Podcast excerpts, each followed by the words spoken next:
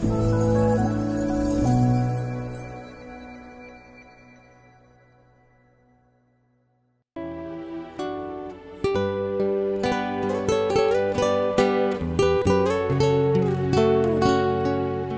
mời quý vị thư giãn với chương trình Fata của truyền thông dòng tên. Chương trình hôm nay gồm có chuyên mục Hành trình ơn gọi và tông đồ cầu nguyện. Bây giờ kính mời quý vị cùng lắng nghe chương trình.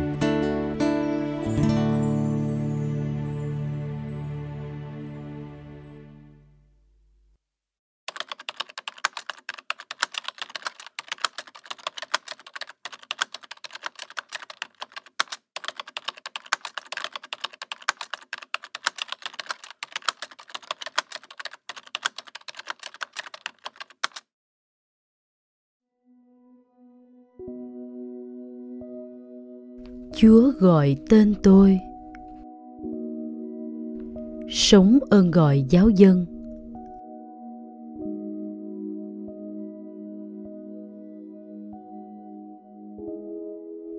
Danh hiệu dân thánh của Thiên Chúa.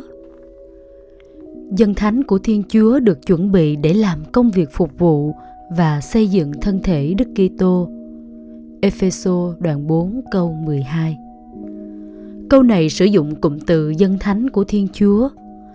Dân thánh hay các thánh của Thiên Chúa hàm nghĩa rằng họ là những người thánh được đặt để thờ phượng Thiên Chúa. Từ ngữ này được dùng bất cứ khi nào Phaolô muốn nhắc đến các tín hữu giáo dân trong các thư của mình. Giáo hội công giáo ngày nay chẳng mấy khi dùng từ này. Nó được viết nhiều lần trong Thánh Kinh – nhưng không được sử dụng trong đời sống đức tin thực tế của chúng ta. Có lẽ đó là lý do mà đôi khi các tín hữu công giáo phản đối tôi. Thưa cha, sao cha lại dùng một từ ngữ tinh lành? Dân thánh của thiên chúa hay các thánh của thiên chúa không phải là một từ ngữ công giáo? Nhưng họ đã sai lầm. Thuật ngữ này chẳng phải của tinh lành, mà là một từ trong kinh thánh nó được giáo hội sơ khai sử dụng trong một thời gian, nhưng đã biến mất khỏi ngôn ngữ thường ngày một lúc nào đó trong quá khứ.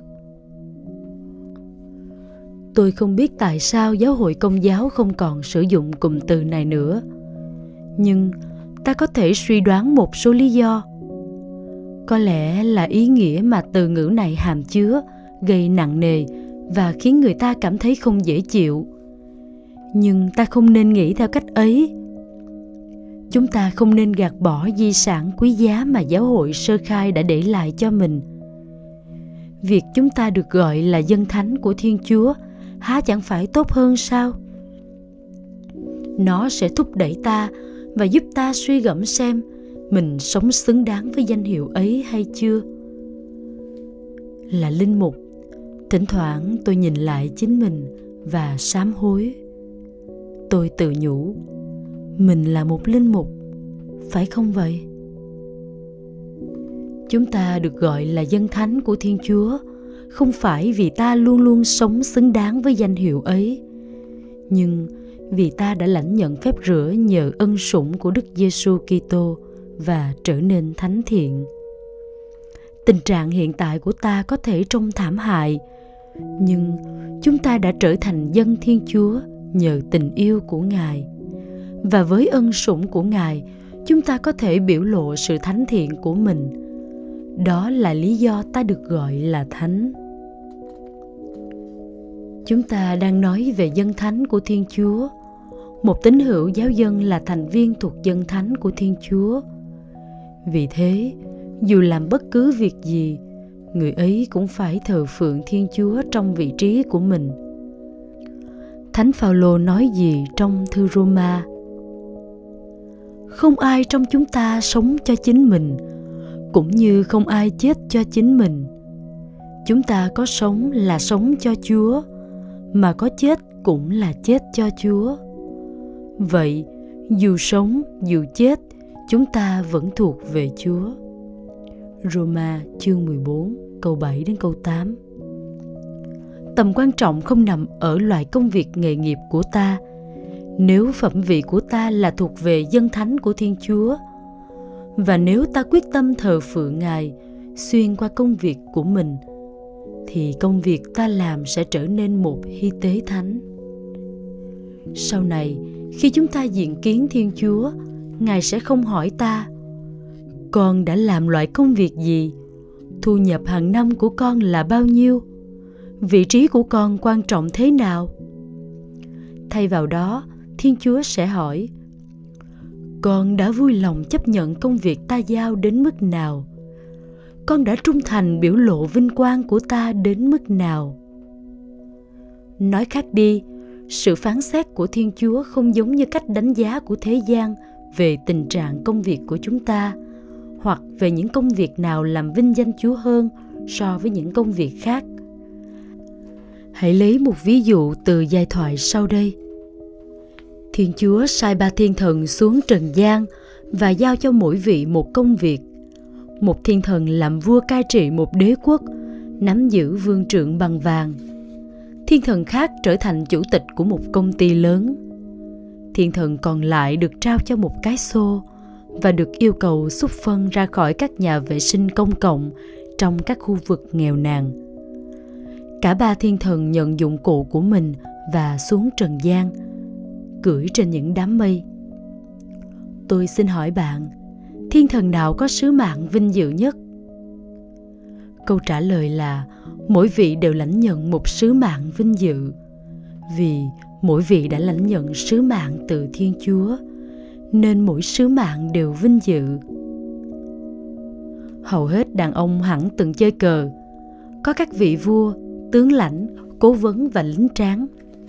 Nhưng một khi cuộc chơi kết thúc, các quân cờ, dù là vua, lính hay cố vấn, tất cả đều được bỏ vào hộp.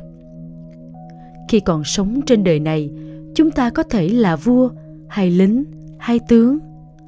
Nhưng một khi rời bỏ thế giới này để về trời, những vai trò ấy không còn nữa.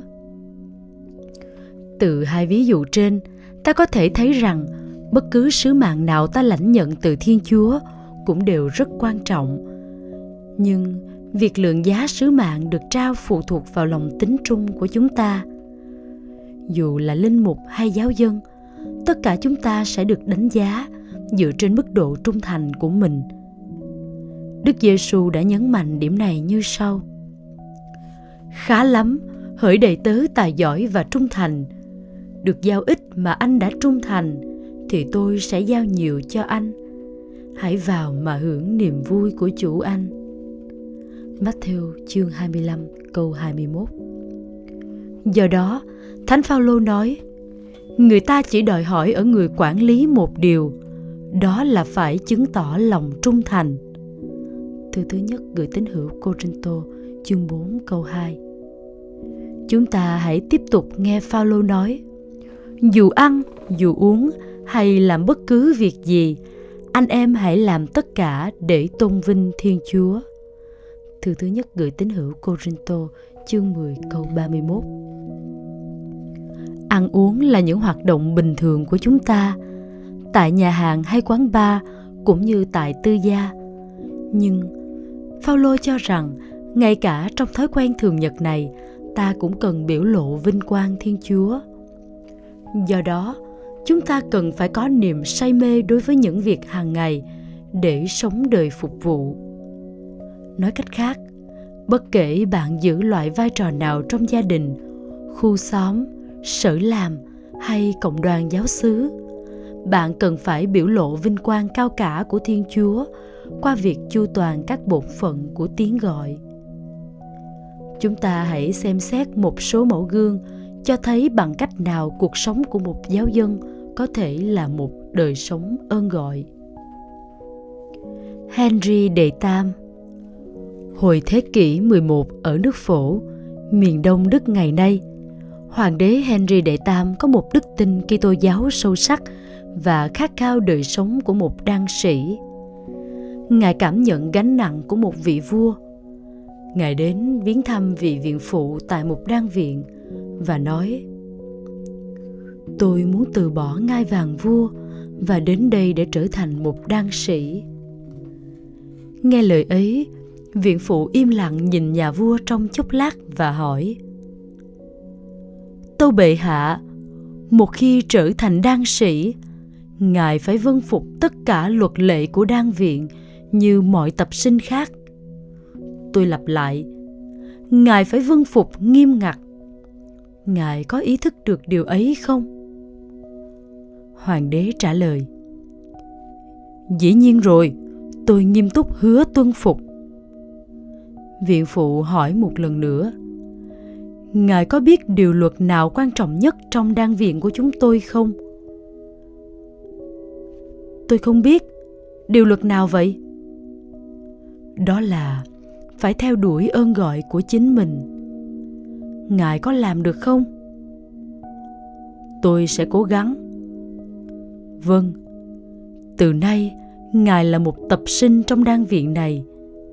Trong tư cách là tu viện trưởng, tôi trao cho ngài mệnh lệnh đầu tiên hãy trở lại hoàng cung và thực thi vai trò hoàng đế của ngài một cách trung thành hãy tận tụy lo cho dân cho nước không thể vào đan viện như sở nguyện henry đệ tam trở về cung điện của mình kể từ đó ngài biết rằng thi hành vai trò hoàng đế chính là ơn gọi được thiên chúa ủy thác cho mình và ngài đã nhiệt tâm cai trị đất nước.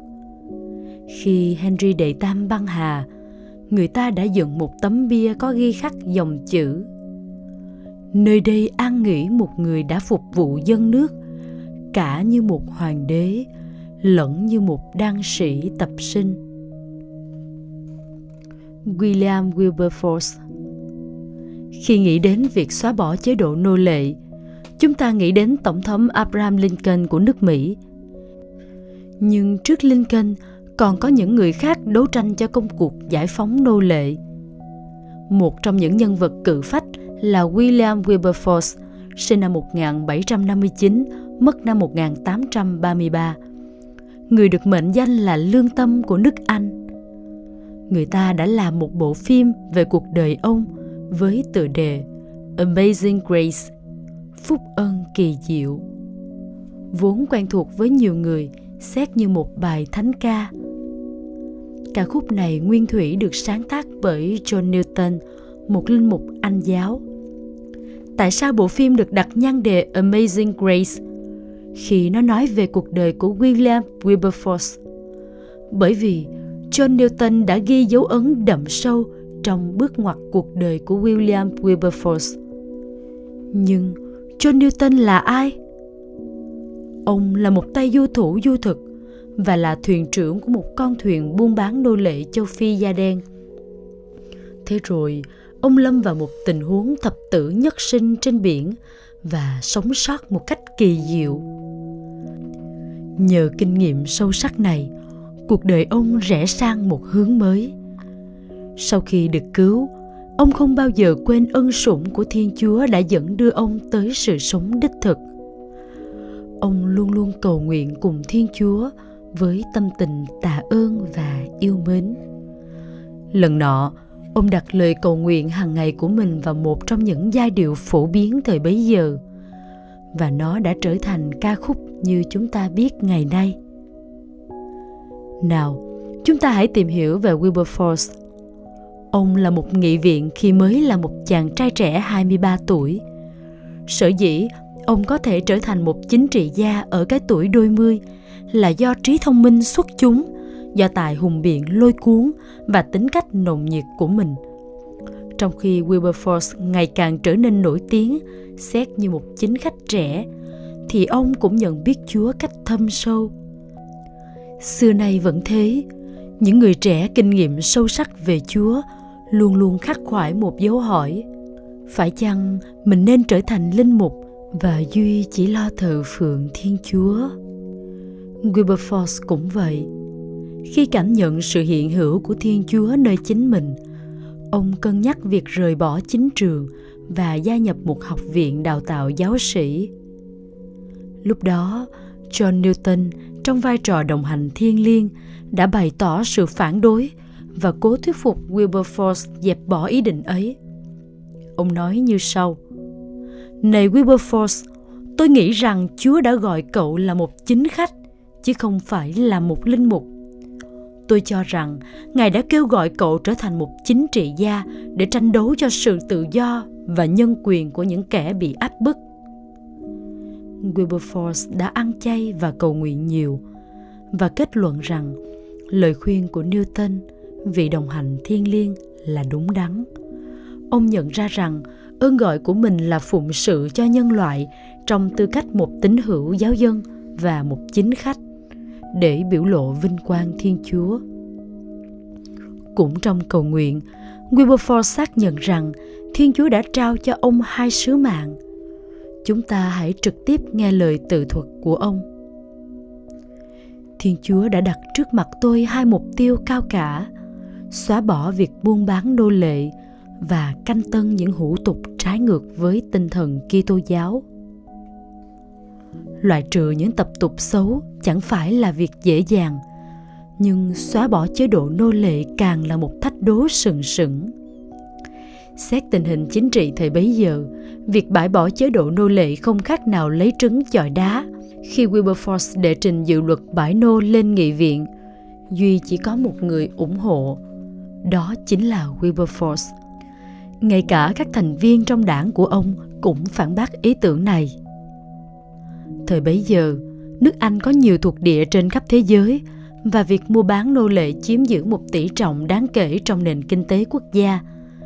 Nhiều người thuộc giai cấp thượng lưu đã trở thành giàu sụ nhờ chế độ nô lệ. Họ không muốn ủng hộ chính sách bãi nô. Wilberforce phải tiếp tục cuộc chiến đấu không cân sức ấy để thuyết phục Hoàng gia Anh, nghị viện và giới tài phiệt. Nhưng vì xem đó là một ơn gọi được Thiên Chúa trao ban – ông tiếp tục tranh đấu, cố gắng hết mình, tận dụng mọi cơ hội có thể trong nghị viện. Ông vận động chính sách bãi nô và tìm kiếm những người ủng hộ mình.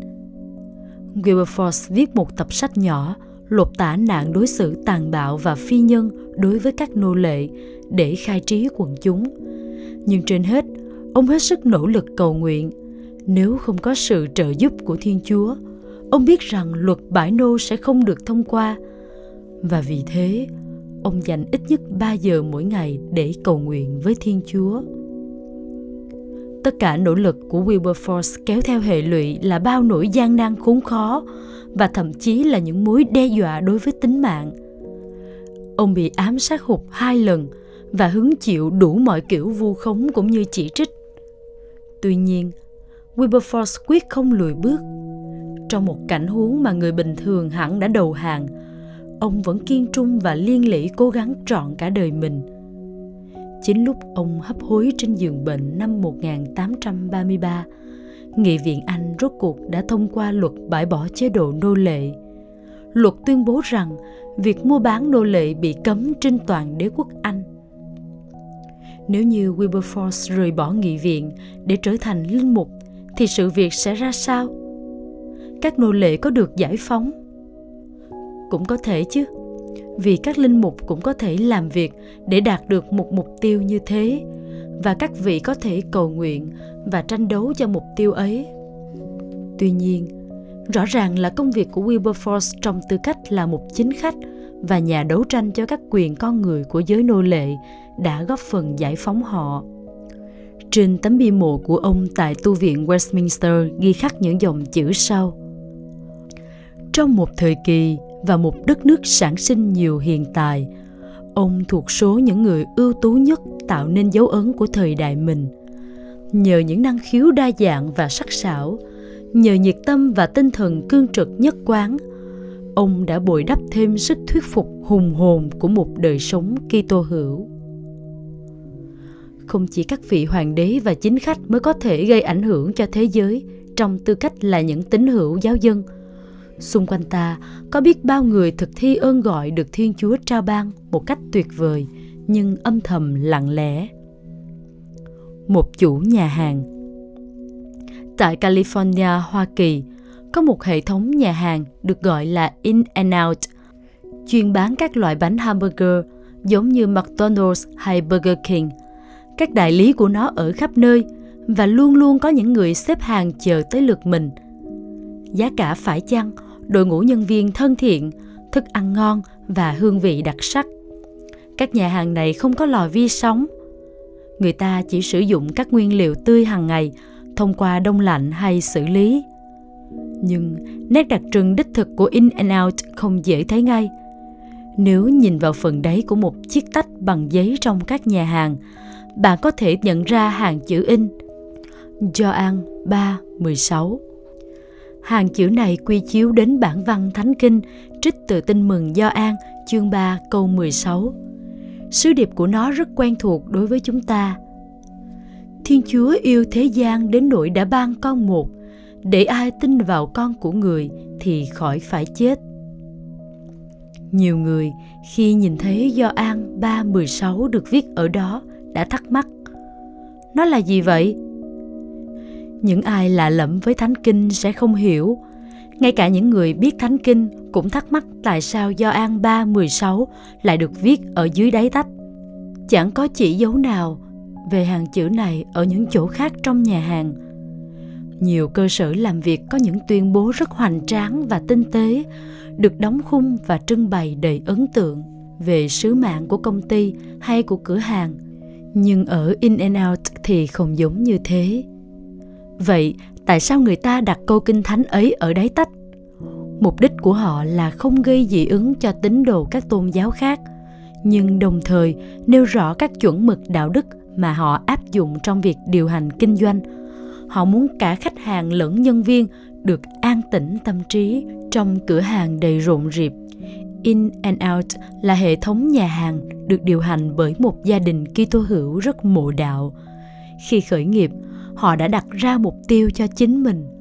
Đó là cung ứng một dịch vụ cho công chúng với tình yêu và sức sống của thiên chúa. Với sự phục vụ chu đáo, sử dụng những nguyên liệu tươi mới nhất, cung ứng thức ăn chất lượng tốt nhất. Họ mong muốn phục vụ những tâm hồn mệt mỏi trên đời này. Đối với họ, công việc là nơi họ thực thi sứ mạng được thiên chúa trao cho trong tư cách những tín hữu giáo dân một người nội trợ. Người nội trợ ấy đã dán những chữ này lên bồn rửa chén của mình. Việc phục vụ thiên chúa diễn ra ba lần ở đây. Một tuyên bố chất chứa niềm tự hào biết bao. Người nội trợ này đã ý thức công việc bếp núc của mình là sự phục vụ thánh thiện cho thiên chúa. Chỉ có cùng một nhãn quan như thánh teresa avila vốn từng nói thiên chúa làm nhiều việc hơn trong những bát đĩa của nhà bếp. Những người nội trợ này ắt hẳn cầu nguyện với chúa như sau. Lạy thiên chúa của nồi niêu và bát đĩa, con không có nhiều thời gian cầu nguyện với ngài thâu đêm. Con không có thời gian làm những việc tốt lành ngoài kia, trong thế giới. Con không có thời gian cầu nguyện lúc sáng tinh sương để cố gắng gõ cửa thiên đàng. Vì con phải làm việc đầu tắt mặt tối ngay từ sáng sớm để chăm sóc gia đình. Vì thế, lạy chúa, xuyên qua việc chuẩn bị cơm nước và rửa bát đĩa này, xin giúp con nên thánh. Xin ban cho con ân sủng của ngài để hướng ánh nhìn của con lên ngài trong khi con ân cần chuẩn bị bữa cơm tối. Nhiều người nội trợ phải làm các công việc nhà hàng ngày và khi mặc lấy tinh thần này, đời sống thờ phượng của họ trở nên đẹp đẽ biết bao. Tôi đã giới thiệu các bình diện khác nhau của những người tín hữu giáo dân, tôn thờ thiên chúa. Một hoàng đế, một nghị viên, một chủ nhà hàng và một người nội trợ còn nhiều người khác nữa sống đời sống thờ phượng cách âm thầm. Và chúng ta phải nhìn nhận rằng, cuộc sống của ta trong tư cách là những tín hữu giáo dân giữa lòng đời, quả thực là đời sống tôn thờ thiên chúa. Bạn sẽ biết rằng cuối cùng là chuyện giữa bạn với chúa. Mọi chuyện không kết thúc giữa bạn và tha nhân đâu. Mẹ teresa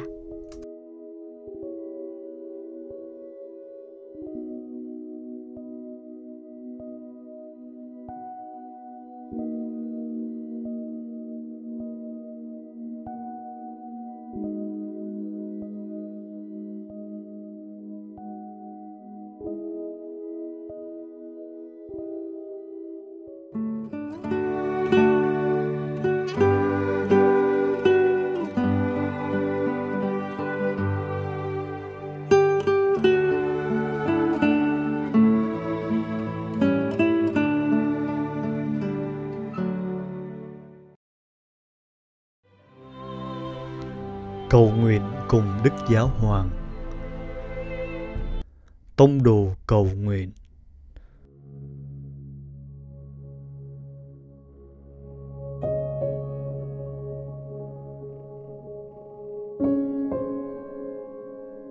cùng Chúa Giêsu trong ngày.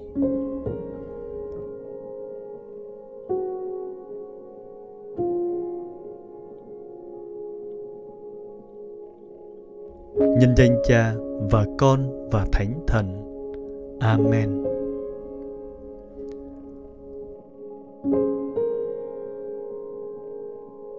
Trong tông huấn Chúa Kitô đang sống, Đức Giáo hoàng Francisco nói với con rằng dưới ánh nhìn của mẹ chỉ có chỗ trống cho sự thinh lặng vốn được lấp đầy bởi niềm hy vọng và vì thế mẹ maria một lần nữa chiếu rọi tuổi thanh xuân của chúng ta.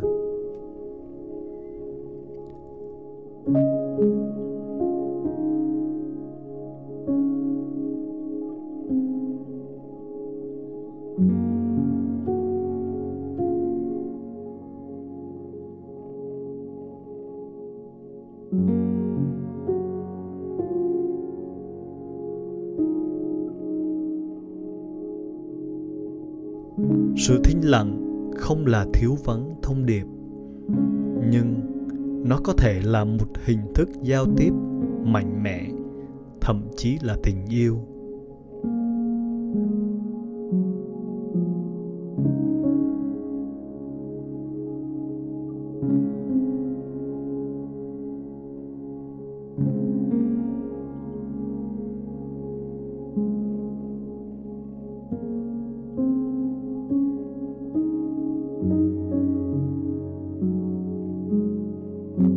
Nhờ lời chuyển cầu của mẹ Maria, mẹ của con.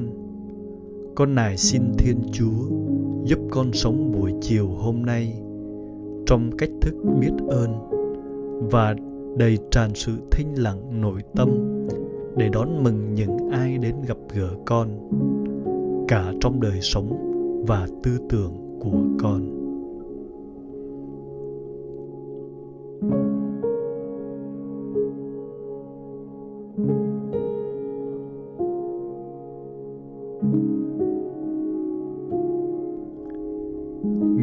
Cha và con và thánh thần.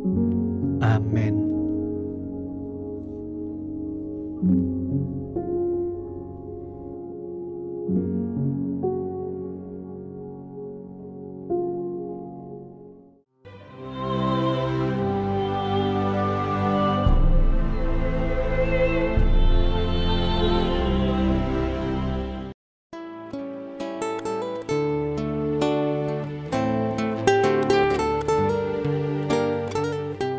Cảm ơn quý vị đã theo dõi chương trình.